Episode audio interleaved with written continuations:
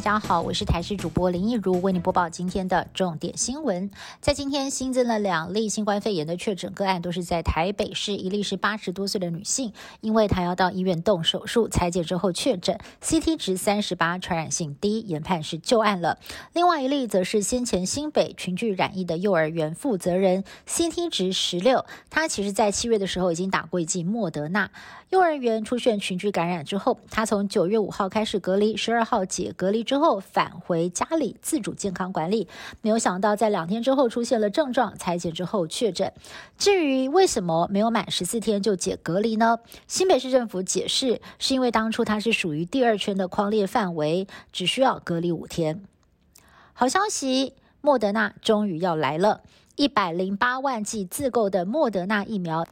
将在明天抵达台湾，而十七号也会有六十四万剂的 A Z 疫苗自泰国出货来台，预计下午送抵。根据了解，近期莫德纳与欧洲生产线陆续有些状况，导致供货不稳。不过，经过卫福部、外交部这段时间几乎是总动员在紧迫盯人。蔡总统日前与美国在台协会处长孙小雅见面的时候，有表达关切，因此让莫德纳改从美国直接出货，让供货稳定下来。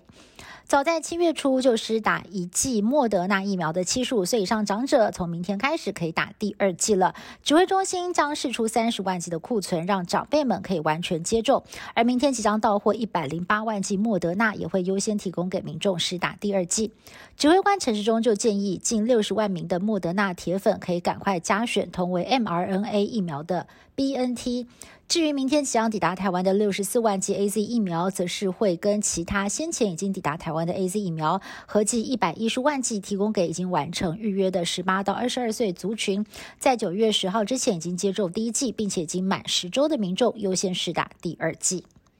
即将要到来的中秋连假要怎么防疫呢？台南有幼儿园发出了禁跨令，只要学童跨县市移动，就必须要自主请假十四天。规定一出，多数家长喊认同，非常时期就要用非常手段，大赞园方的做法。而其他学校的家长就盼自己孩子的学校也能跟进。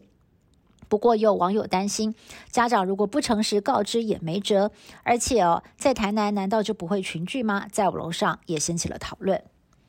五月份疫情爆发之后，台北市议会首度进行总质询。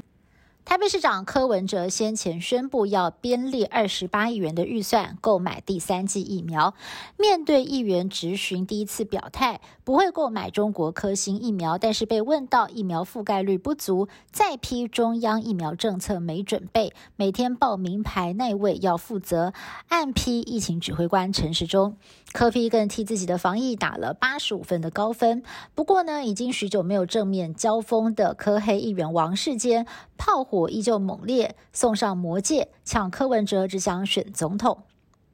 中秋节就快要到了，彰化知名饼店不二坊为了避免出现排队人潮，改为网络预订，现场购买只开放中秋节前三天。原本一颗月饼卖四十块，涨到了四十五块，算一算，十五颗要价六百七十五块。不过因为一盒难求，代购业者喊价一盒一千七，商品甚至出现了两千块，让民众觉得很夸张，就怕乱哄抬价格。不二坊特别贴出公告，拒绝代购。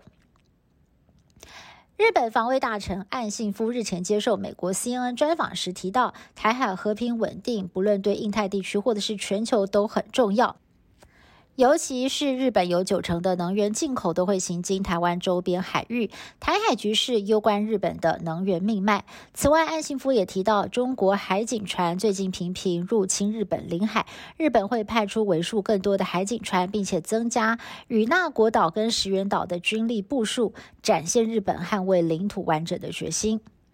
日本单日新增确诊人数持续下降，但是不少专家认为，日本的疫情不容乐观，因为随着天气逐渐转凉，民众可能会为了防寒紧闭门窗，忽略通风，再加上岁末年终聚餐多，恐怕会引爆第六波的疫情。日本新冠对策小组负责人也悲观的预测，要终结疫情，恐怕还要两到三年。人类探索太空再创新的里程碑。美国 SpaceX 公司十五号执行全球首次平民太空之旅，升空的四名成员当中，没有一个人是职业太空人，除了亿万富翁，还有抗癌斗士、地质学家跟退役的空军。经过六个月的训练，如今顺利升空，将在距离地球五百七十五公里的太空进行三天的任务。以上新闻是由台视新闻部制作，感谢您的收听。更多新闻内容，请您持续锁定台视各界新闻以及台视新闻 YouTube 频道。